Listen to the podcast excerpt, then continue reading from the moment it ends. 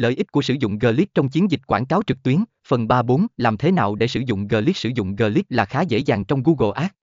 Bạn chỉ cần thêm tham số, Glead vào URL đích của quảng cáo và Google sẽ tự động tạo ra mã Glead cho bạn.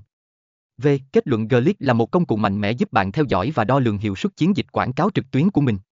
Bằng cách sử dụng Glead, bạn có thể cải thiện hiệu quả của chiến dịch, tối ưu hóa tỷ lệ chuyển đổi và tăng cường ROI.